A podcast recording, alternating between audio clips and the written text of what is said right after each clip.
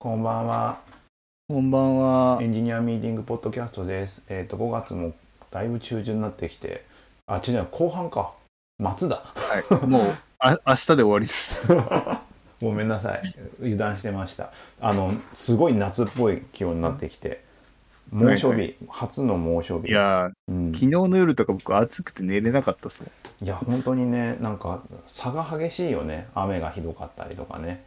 エアコンをまだつけたくない気持ちでいっぱいなんで。なんか5月につけたら負けかなって気持ちになります、そうだよね。この天気もあれだしねって感じでございますが、さあなんか5月も1ヶ月あっという間に経ってしまいましたが、何かありましたか？5月もなんなん特に何にもないんだ。忙しかった あの、すごい忙しかった。いや、やっぱさ、この最初の頃さ、1週間にさ、あの、ゲスト1人呼んで、普通に喋ってたけど、よく、ゲストがいいろんな人呼んでるからってこともあるけど、うんよく喋ってたなって思うよく喋ってた。あのリモートになったから余計になんですけど情報収集収集能力がえらい下がった課題を最近まあ前からなんだけど前からだけどね、下がってるし。も下がってるね。いやむずいわって思う最近社の社内の話も社外の話もそうだけど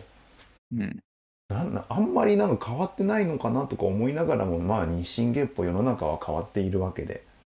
うん、うん、うん。そんそこに何かちゃんと、あのーついていくっていうのの難易度の高さはちょっと感じますね。あ、感じるなぁ。なんかもう僕は、あの、ウェブ3.0界隈あるじゃないですか。はい。なんかもうす、嘘とかいろんなものがありすぎて、なんかそのファクトチェックからやらないのが嫌だなって感じです。あの なんかこれはこういい情報なんですか？みたいな。いや難しいですよね Web3。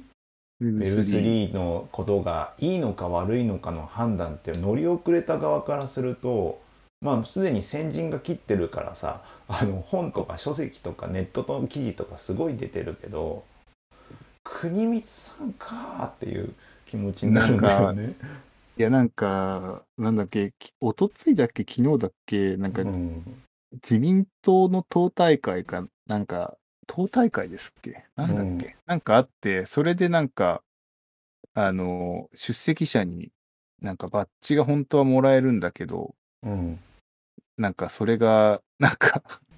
NFT で発行されましたよみたいな、なんか、そうなんか謎の、謎のやつとかあって、しかもなんか、なんか政府としては Web3.0 を打ち出していくんじゃいとか言ってて、うん、それが日本の、なんだっけ、テクノロジーの、なんか、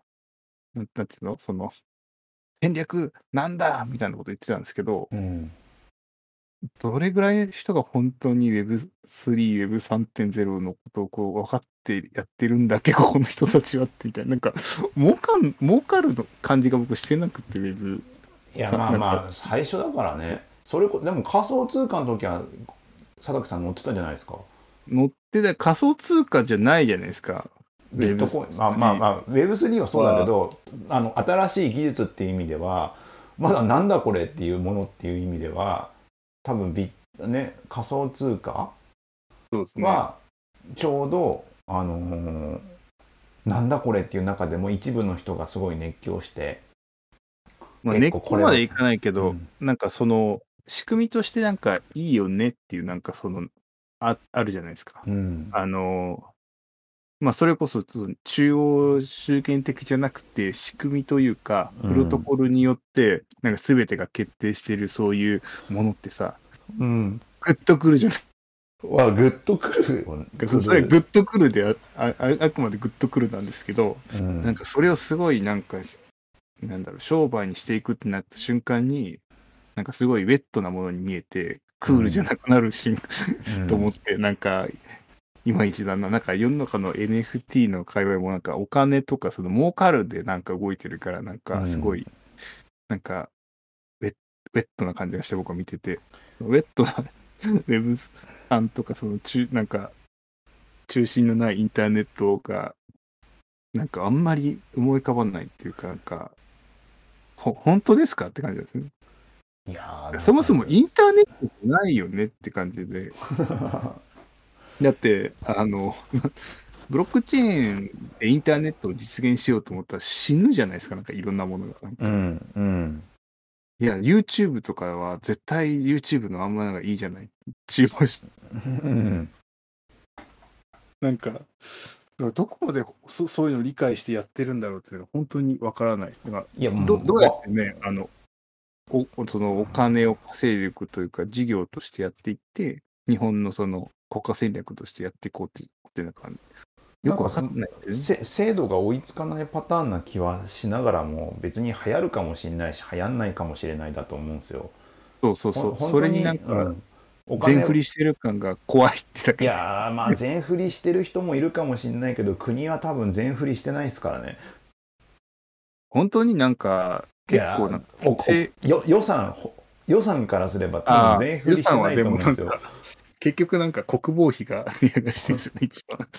そうそうそっちの方が全振りして 全振りじゃないけど、全振りじゃない。うん、そっちの方がってなってるからまあその中の一つのお金であって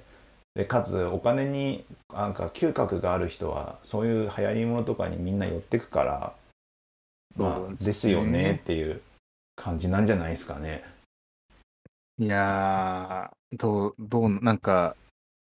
どうなんでしょう？みたいあのそうね Web3 は僕はちょっとよくわかんないであれなんですけどでもなんかいやあの今年に入ってからいろんな社会の出来事がありすぎて多分企業も状況変わってるじゃないですか。っていうかうん。もうさ、なんかさあの物価が上がりすぎて大変だってなってさオイルがあの、まあ、石油が値上がりして大変だ食料なんだってなってさ今度は不景気が来るぞってなってるっていうさ、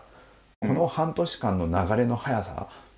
この前までさ、インフレだ景気が景気がどんどん物価が上がっていくぞって言ったのにもう不景気の話になってんだっていう、うん。そその流れの中でさあの新しい新規事業とかさどうなるか分かんないじゃん。国内だってどユーザー向けのところについてはなんか景気が悪いって僕あんまり意識してなかった。新卒の頃のリーマンショックがあったけどさ、うんそのリーマンショック悪いよ。悪いっすよ、多分、世の中、多分、景気は。あのリーマンショックの頃って僕が勤めていた会社からウォーターサーバーがなくなったり休憩所の電気が消されるみたいなとかすっごいありましたね細かいことだけどいろいろあったりしてておこれが不景気かって思った記憶あったけどいや、なんかその、まあ、しうち僕、渋谷に通ってるか分かりますけど、うん。その渋谷のなんか治安の悪さみたいなところからも、なんかすごい、不景気感を感じますよ。ほ やっぱ本当にいや、めちゃくちゃ治安悪いっすよ。いやいや。びっくりするぐらい治安悪いっすよ。それコロナ明けた。ゴミがめちゃくちゃ多いし、なんかもうあの、端っこ前のところはもうなんか、もうすごいいろんなものが入り乱れて、うん。面白いものがいっぱいあったじゃないですか、あそこって。はいはい、けど今ってもうなんかわけわかんなくて、うん。なんか、まあ謎の YouTuber とかまあいるし、うん。なんか謎のアイドルの客引きだったり、そのうん。まあ、客引きがまずいっぱいいる、うん。なんかあの、なんだっけ、ネズミ講のうん。あれ、うん。えーっと、なんか普通になんか怖い人たち、うんえーっと、陰謀論の人たち、もうめちゃくちゃなんですよ。いやなんかなんかねいろんなのがぐちゃめちゃくちゃだなぐぐちゃぐちゃっと混ざり合ってる感じ？世のさらに、中なんかさらにですよ、うんそれうんに今、あの、アジアの人が帰ってきてるから、は渋谷に。い、うんもうカオス。めっちゃ喧嘩してるもん。こんな喧嘩してるっけ？みんなぐらい喧嘩してますからね。ええもう本当に道玄坂ってこんな治安悪かったんだと思って。あのーやっぱいろんなものがさ解放されてるというか少しずつ物事ができることが増えてきてるじゃんうん。だからまあなんか23年前がどうなってたんだっけなっていうのもわかんないなんか思い出すとそんなんじゃなかったっけ？いや、そんなんじゃなかった。なんかまだなんか秩序がそれなりにあったじゃないですか。まあ一回秩序が多分なくなって、また陣取りゲームになみたいなこのこの このさなんか世の中の状況のミックスジュースっぷりは何なんでしょうね。あの最近さちょっとあの前にもちょっとさ多分タイトルで一回になったことあると思うんですけどさあのエンジニアどこに行ったって話あったじゃん。転職、うん中途採用のエンジニアどこに行ったみたいな話があってさちょこちょこと今も、ね、あのエンジニア市場値上がり要はなんか賃金ろ向上みたいな話もある中でさあの、エンジニアが全然取れないですみたいな記事とかよく見るようになったでしょ、うん。でも片やさあのスクールかなんかの人たちを断ろうみたい断ることにしましたとか言ってる人たちもいてさうん。あの一応スクール卒業生は多分増えてきてるわけよ。はい。だけどエンジニアは足らないって言ってる層もいるっていうさ。なんかだのてあれはあれはだからなんて言えばいいんですか、うん？あのアイドルの事務所に所属するみたいなやつじゃないですか。はい。だからレッスン料払ってアイドルにして、グラビアアイドルにしてあげますとか、アイドルにしてあげますってやつあると、商売一緒だと思ってて、うんほとんど。うんだってもうい、い、言ってる時点で多分、なんか自分で勉強できなくてあんまり向いてないと思うんですよね。うん。アイドルとかも、なんかもう、そんなスクール行く前に、本当にできる人は多分、フックアップされてるじゃないですか、先うに。んうん。だからスカウトそういうねうん。モデルに陥っちゃってるし、だからスクールやってる人も、なんか一応、なんかそう、いい、なんかあれでやってると思うんですけど、うん。なんかもう、無理やり向いてない人を無理やりそれで仕事にししようとして、なんかそこでなんか結局市場とのギャップが生まれてるっていうだけなんじゃないかなと思って。うん。だから必ずしも、だから、だって企業側は別にちゃんとしたエンジニアが欲しいわけで、うん。まあそれがスクールから出てくれて本当に、あの、ちゃんとした人だったら、まあいいですけど、うん。現実的には、そもそもエンジニアリングとかプログラミングに向いてない人が、えっと、そこ行ってなんとかやれるようになったっていう人だから、多分伸びしろがもうあんまないんですよね、きっと。なるほど。だから本当にできるやつって、なんかプログラミングなんてたらもう、いくらでもタダで勉強できるじゃない？今なんはいて。はいはい。なのにや、やれないし、自分で調べれないっていうのは、結構致命的な気がしてて、エンジニアとして。だって、あの、現場に放り出されたらさ、もうすすぐ新しい概念で自分をアップデートしていかないと、すぐ置いてかれるわけでしょ、うんだから、面接でもそういうとこ見るからさ、採用の時って。だからど、ど、どういうふうになんか、今の現状を捉えて、次どういうものに興味があるかとか、でその興味があるものに対して、なんでそれ興味があるんですかってか、ちゃんと聞くじゃないですか？うんもう全然答えられなかったらもう無理じゃないですか。それこそさっきの NFT とかブロックチェーンとかね、面接よく出てくるんですよ、また。はいはいはいで、なんでそれが、あの、いいいと思うんですか、テクノロジー的にって聞いても全然何も出てこないですよ。はこういう人はダメだと思うんですよ、まあそういう人が多い気がする、すごい。まあでしょうねっていう話とまあなんかいろんな原因がなんかいくつかあると思うんですよけど結局あのースクールがまあそれなりに儲かるんでしょうねまず。思うから、だから、本当にアイドルのあの商売と一緒なんだろうなと思って。なんか別にエンジニアとしてのスキルがすごい人をいっぱいそ育ててなんかあのー会社に送り込もうみたいなさ、うん。のでさすごい質のいいエンジニアを育て上げて会社に送り込もうとさ、うん雑だけどとりあえず会どっかの会社に入れるぐらいな人をいっぱいやいっぱいうんかか頭数集めてそれで送ろうだとさ、多分後者の方が会社的にはメリットあるんでしょうな。そう、きっとそうだと思う。だって、事前活動じゃないからね。うん、だから多分普通になんか世のなんか県とかがやってるそういうなんか職業訓練講座に行った方がまだコスパいいんじゃないかって気がしますけどね。まあまあたなんかね僕おそ,、まあ、その前提もありながらもさだからといって教育でなんか太刀打ちできない環境もすげえリスク高すぎて近寄るべき職場ではない気もするしけどね。そうだからむ向いてない人はやっぱね来ない方がいい職いや場あのいや別にねなんかね仕事的にねその決められたことをやるっていうことが増えていかないとすごいそのししなんだ仕事っていうか事業っていうかでフラジャイルな気がしてて、うん。あのおまあもちろんさ新しいことやっていこう新しい技術をやっていってどんどん少しずつ進化させていくっていうのはさ今の考え方今のとっての考え方として当たり前だしそれこそああこれだけアジャイルとかリーンとかなんかデブオプスとかいろいろという言葉の中ではと当然の話だっていう理解とさうん。ととはいえ現実の決められたことを決められたように動くであと10年こすっていけるみたいな感じのさビジネスモデルもあったりもして、そうだね、そうだね。うん、だからそそこのアップデートっていうのをなんかやりたいんだけどやれないよね。あと10年経ってあなんか逃げ切るでしな自分みたいな感じのとかさ。やってる人絶対少なくないと思うもん。そう。ん、でそれにうまくマッチするというか。う。あのそういう学校がねっていう風になっちゃうと、大変だねっていう ことになりそうではありあるんですけどじゃあ自分たちの力でって言うといやでもあのわ若い頃の若手だったら全然いいし時間もあったからできたけど家庭持った時の難易度の高さってやっぱあるよ。僕も独り身だった頃はさ 前も何度も言ってるけど独り身だった頃はその勉強とか学習とかさ会社でどうこうとかさなんか自分で勉強会行ってとかやってるやってるたりしてたしまあそういうもんだろうと思ってたけど、こそこそまず子育てっていうイベントがあったりとかあとその子育てに対してちゃんと協力しろっていう家庭環境だときついよね。きつい。まあそう、時間取るのが難易度高くなるから朝なんかすごい早めに起きて、まあ、リモートできるようなことが増えてきたからさ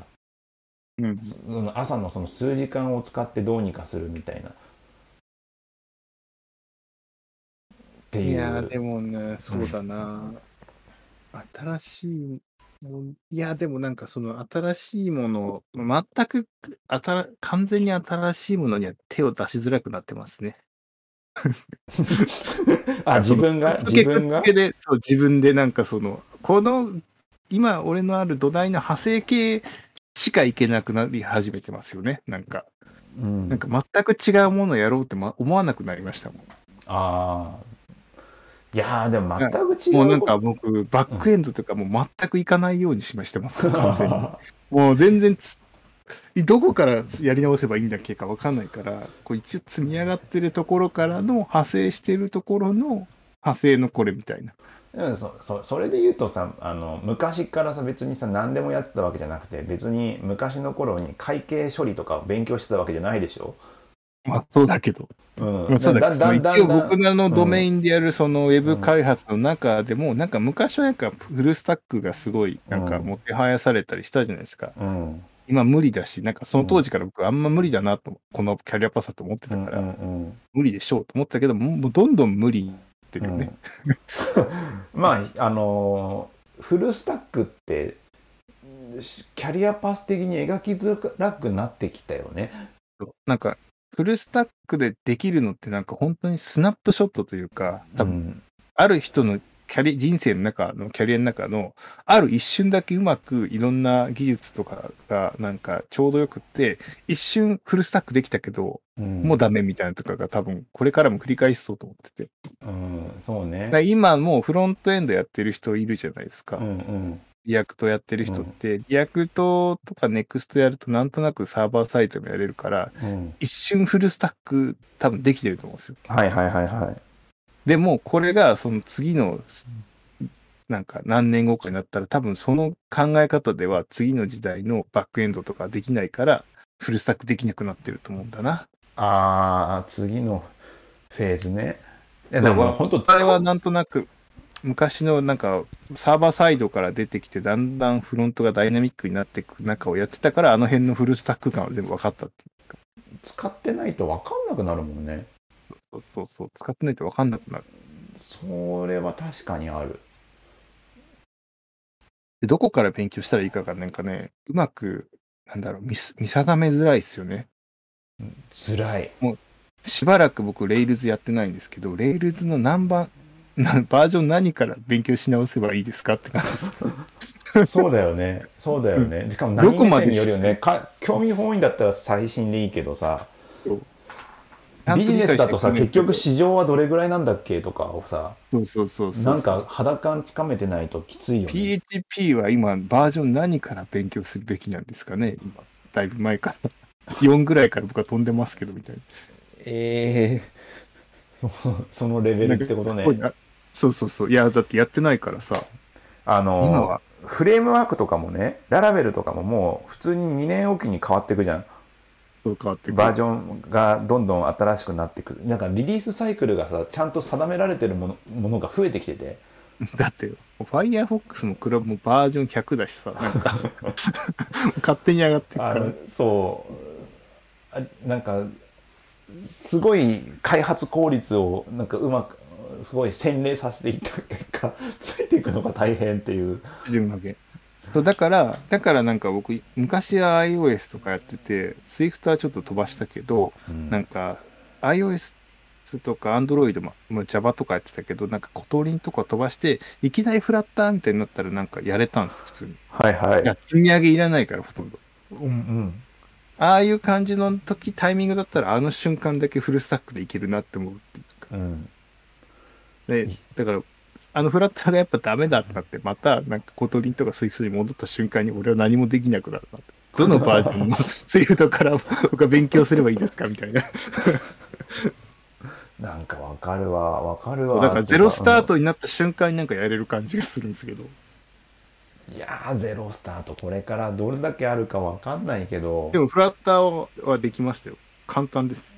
そうなんだできる。そう、なんか今までの積み上げとかがいろいろ使えるんですよ。なんか、あはいはいこういう考え、ウェブナーの考え方とか、ああいうのそのまま持ってきてんですね。なんか一応インスパイアされてるからさ、はいああ、なるほど、なるほど、みたいな。うんうんこうやってスタイリングするんですね。余裕っすって感じだったんですけど。うんうんいやなでもなんかリ React も多分 React も Rails もなんだなんかいろんなものがさあのだんだん書き方が洗練されていくというか流行りというか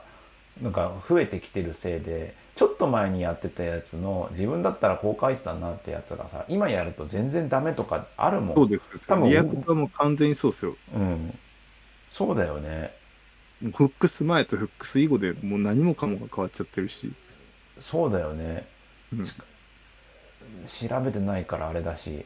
あれだけどさそっちも違うしあとなんだあのー多分僕ご合言語も多分僕いやー、俺あももう無理だな。1.5ぐらいまでしか僕できないかもしれない。こだからパッケージ管理できるようになったとかの時点でもうさ覚えてもうそこから辺から離れてるから結局今のなんかちょっと今のはや最新はこんな感じでやってますせみたいなやつがちょっとあれば思い出すんだろうけどそこに行くまでがねっていううそうそこに行くまでが超大変。ゴモットとかなんかあんま使ってなかった世代なんでゴルプとか使ってたよねゴルプとかありましたね。うん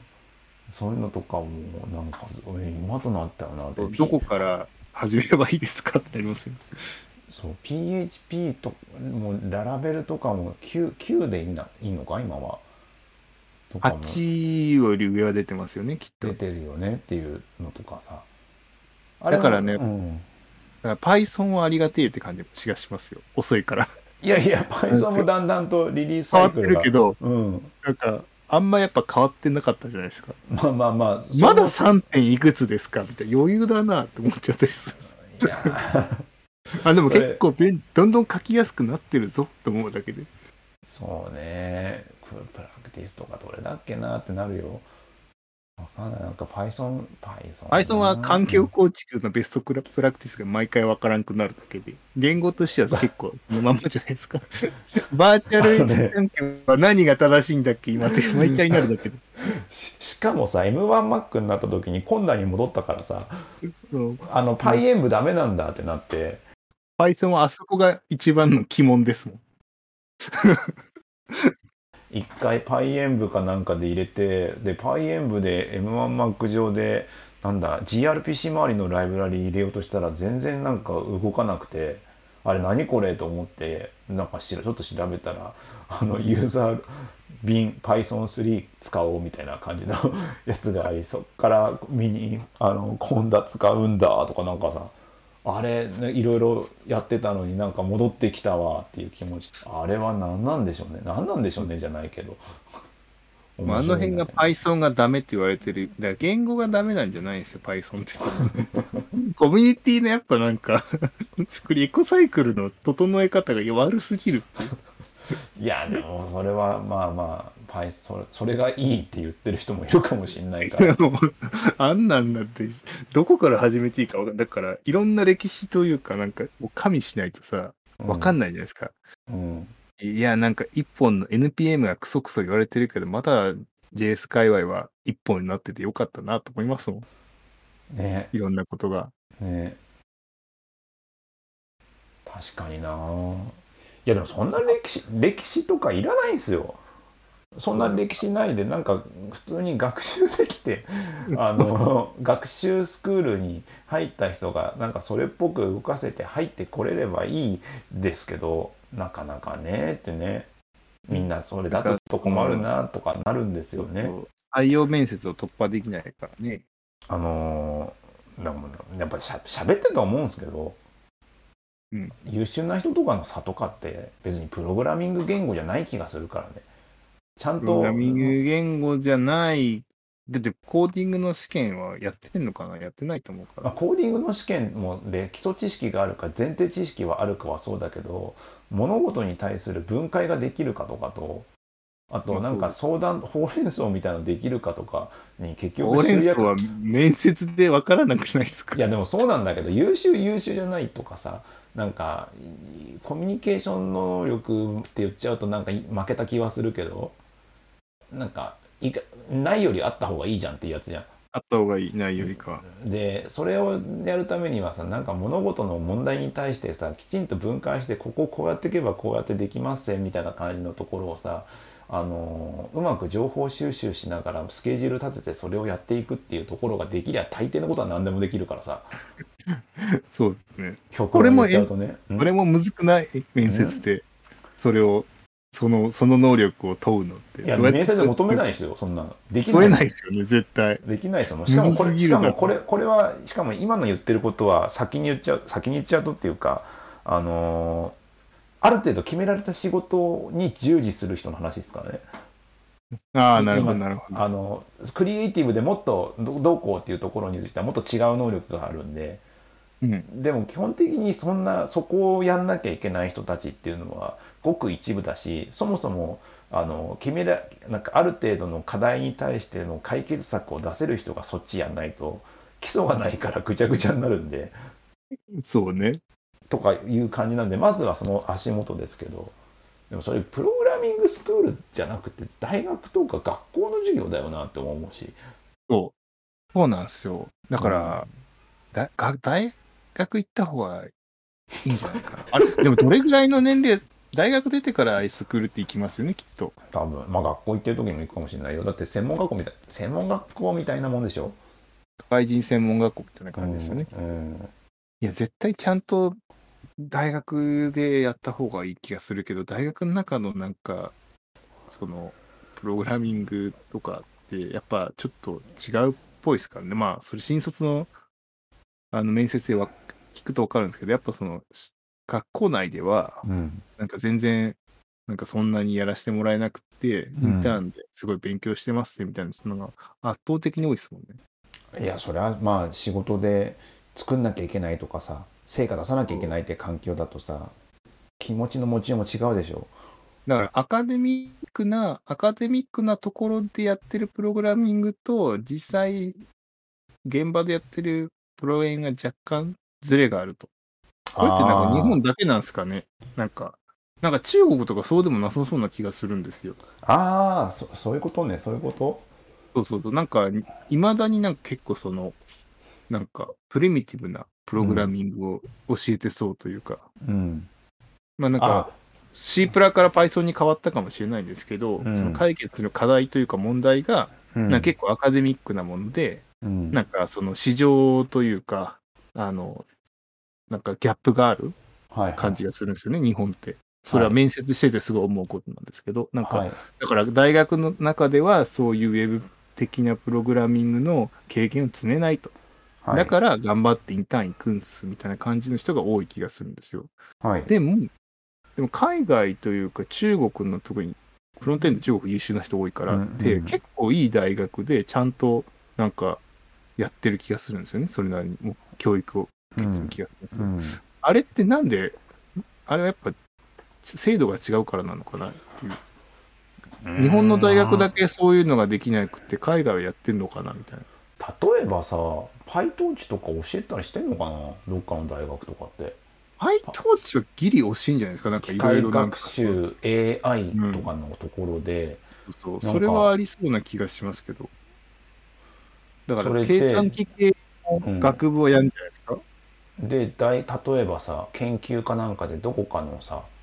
あのーまあけんどっかの研究で画像解析してなんか見つけましょうみたいなのとかさなんか医療なのかわかんないけど医療なのか橋の工事の破片なのかさよくある話だと医療でなんかどどっかのその患者のデータ見てどっか異常値があったらそこを見つけるような画像解析とかさ橋とかなんか構造体に対してその写真の中で見てちょっとひび割れとかそういうところあったらそこに対してのマークをつけるとかさ。なんかそういう感じのがよくある話じゃないそれって大学の研究所かなんかがさあの案件というかその企業側の課題を取ってきてそれの対応してなんかそれに対してなんかあのプログラミング書いたり研究したりするみたいなことがあると思うんだけどさ、うん。そういうところではないってこと？そういうところって、だからすっごいごく一部なんじゃないですか、世の中で。ああものすごい東大とか、うん。東工大とか一部のうん。でっかいとこしかなくて、うん。なんか、そうじゃないところはもう普通になんか、教科書通りというかなんか、うん。普通の機械学習、プリミティブななんかアカデミックな、本当に数学みたいなやをやってるイメージですね。あだからあれじゃあもうあのやっぱ研究所にもよるんじゃないですか？そういうさ研究所にもあの三三角連携みたいなさところとやっているような研究所だともうちょっとプリミティブっていうよりも企業の課題解決に対してなんか入ってあのそうそうそうそうそれに対しての解決策みたいな感じのところで研究をしてで成果を出すみたいなところ。でそれに対してさアカデミックな人たちとかその仲悪そうじゃん。なんか悪そういう研究所と。論文を書くためにやってるんだけど、その論文を、を論その論文がちゃんとすぐなんか世のなんか世の中の仕事に通用するみたいなものじゃないような気がするとこですね。だから、なんて言えばいいんですか？うん？本当に数学のけん、数学をやってるみたいなパターンの人をよく聞くんですよ。あだあ。だから、よく新卒の人のその研究聞くんですけど、はい。なんか難しくて分かんないんですよ。だから、それは何に使うんだみたいな。なるほど、ね。でも、なんかそういう学科な。だから、それによって、だから、でも、それはやっぱ事業としてやってて、本当はなんかウェブとかそういう本のテック企業に行きたいんだけど、みたいなので、インターンしま、インターンで経験しますってことだから、ギャップがあるんだろうなって教育と、その、いやまあそそれはまあ自分の通っているところの研究所の話の問題じゃん多分そうじゃなくてでももうちょっと、うん、多い気がするんですよ。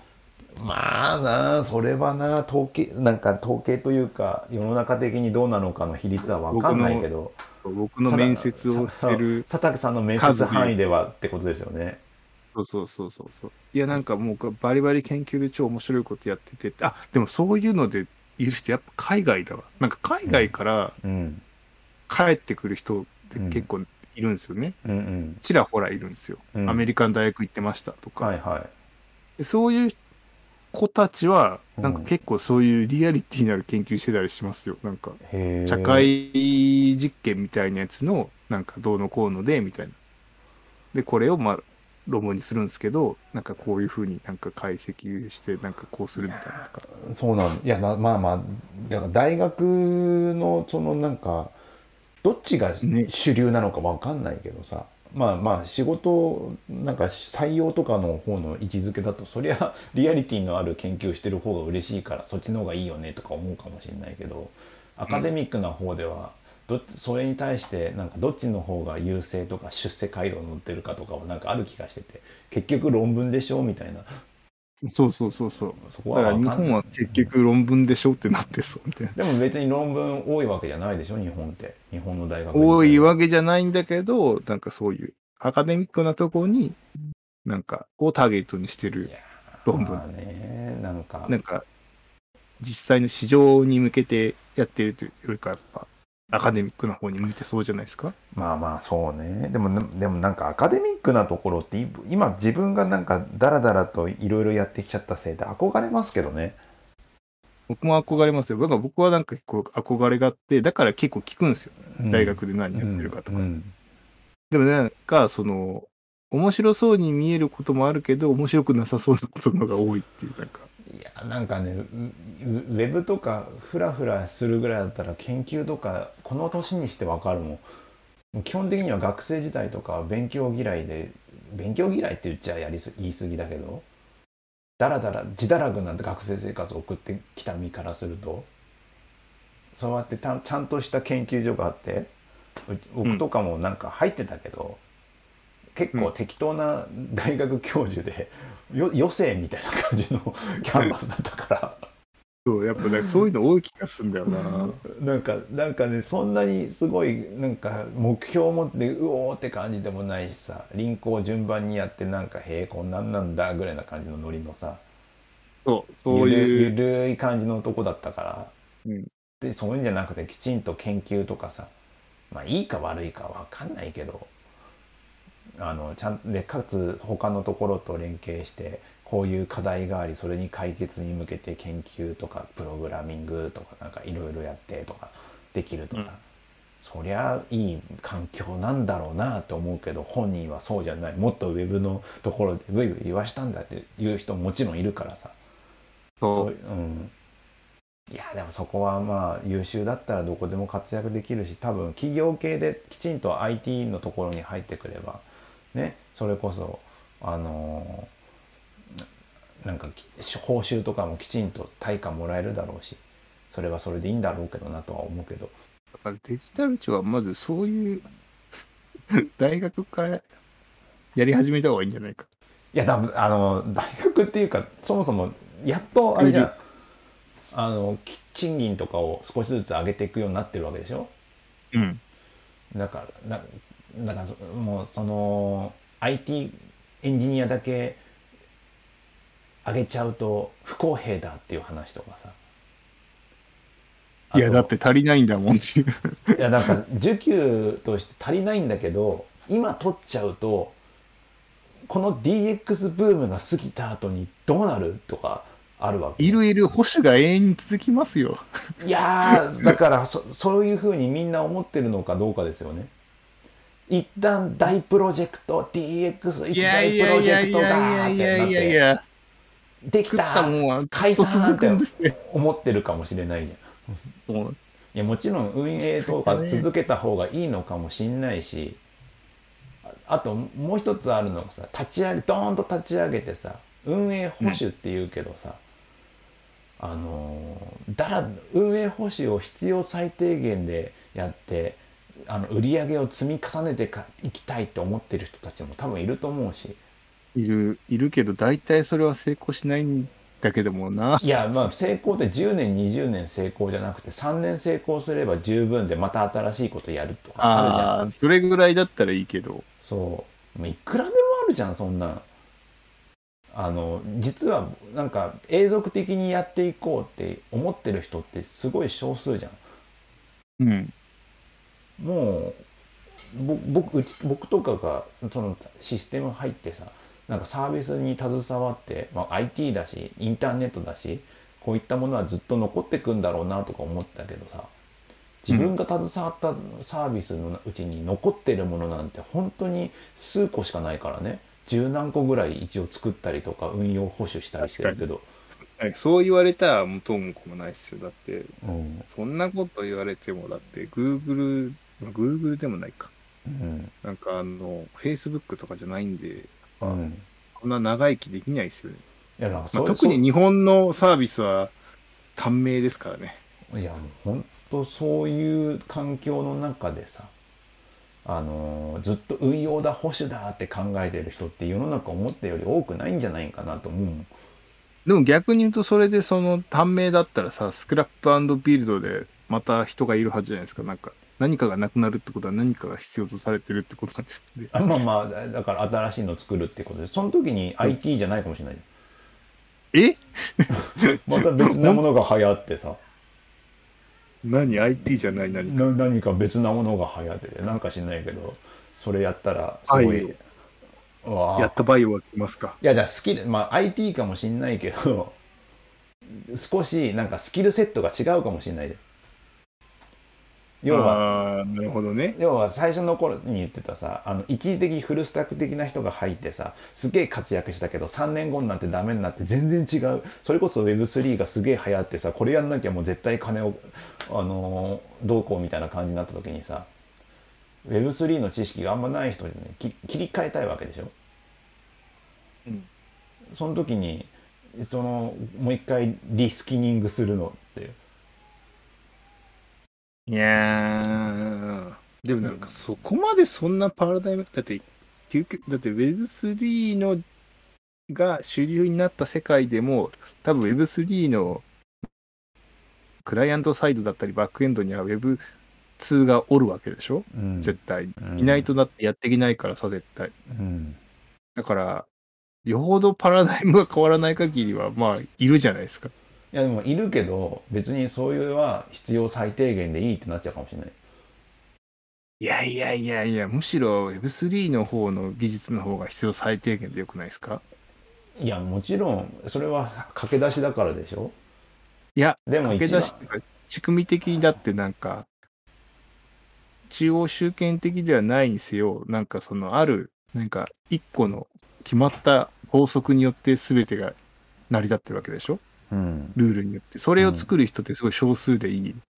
わけで、うん。なんか使う人はまあたくさんいると思いますけど、うん。そもそも、えっ、と、分散してるからさ、うん。中央サーバーがなくってそれぞれのコンピューター上で動動いてるわけだから分散しちゃうので、うん。作るのも自分の机の上で作れるけど使われるとしたら世界中の人が使うみたい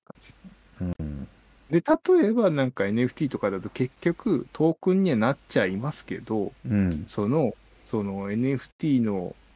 に含まれトークンの指し示すものですよね。エイリアスの先は Web 通上の何かだったりするじゃないですか。うん。画像だったりうん。なんか CG だったりっていうのはそういうことだからそっちはすごいたくさん人がいるうん。よねっていうのが、まあそうね。いやまあ言いたいのは別に Web3 がどうこうっていうよりもさ今あるブーさエンジニアの人数のコストが未来永劫必要かどうかがわ今の時点でわからないなんだよね。まあ分からない。だからそれ分からない分からないですよね。わかんないっていうことにでも対して増えていくとは思うんですけどね。いやそれをちゃんとビビジョン持って決める決めるかどうかじゃん。そんな将来はそういうのがいっぱい必要だぜっていうことをはっきりと言い切れる人ってうんでもなんかんなんかオーディオ業界うん。と宇宙業界と IT 業界みたいなうん。話なんですけど 何それ。あの昔なんかななんか技術的トップレベルのやつってその、はい。すごい昔ね1940はい。年代とか30年代とかうん。50年代、いつだ、うん。40年代かな50年代ぐらいの時は、うん。みんなオーディオ作りに行ったんですよ。はい。だから真空管とか設計しててはいでいまだにその今の技術から見てもあの時ああやって設計されたのはマジで狂ったやつしか考えられないみたいな人がいてうん。私がオーディオやってたんですよね、うん。でそこからまあオーディオがどんどん広がっていて今もまだ続いてるじゃない、はい。とはいえコモディティ化していくにつれて今度そこに本当は言ってたようなブレインが宇宙開発に行くんですよね。ほ1960年代あたりから、NASA とかに吸い込まれていくんですよ、うん。っていうなんかシフトがあったと、うんでその1970年代とかき90年代ぐらいまで NASA とかにやっぱすごい頭脳が行くんだけどだんだんウェブに取られるんですよね今度。はいはいはいっていうのをなんか世の中をやってるわけじゃないですか。うんうんで今だから頭いいトップオブトップはあの NASA に行かずになんかなんなんだその IT 関連にいるわけでしょ？IT 関連にいるのかな？多いと言われてる。っていうのはそこが一番儲かるからっていうかお金があるし面白そうだからっていなってるらしいんですよ。へなんかそういう変遷をしててで、だから次の何かってことですよね。はいだから、マジですごい人たちは多分シフトすると思うんですよ、次。ああまあとはいええ、とはいえ、普通の人たちというか、なんか、なんかもう本当スーパー天才じゃない人たち、我々も含めては、うんうんウェブに残り続けるんじゃないか。うんうんそうねらフォン・ノイマンみたいなやつが 次、今いて、次の何か見てるとしたら、ウェブとか IT じゃない何かを見てるかもしれないって。まあねで、そいつのフォロワーたちがこうガーッと来て、なんかその何か新しいものになってるかもしれない。もう一回宇宙開発作るかもしれないですからね。まあねもう今、だいぶ来てるから。でちょっと戻ってきてるのかなやっぱ民間になって。あまあ民間まあどうなんでしょうね。今民間だってちょっといろいろとパラダイムシフトが起こり始めてる。そうそう。民 NASA 断って IT 来ましたとか、ん JAXA 断って IT 来ましたって結構いたからう、ん。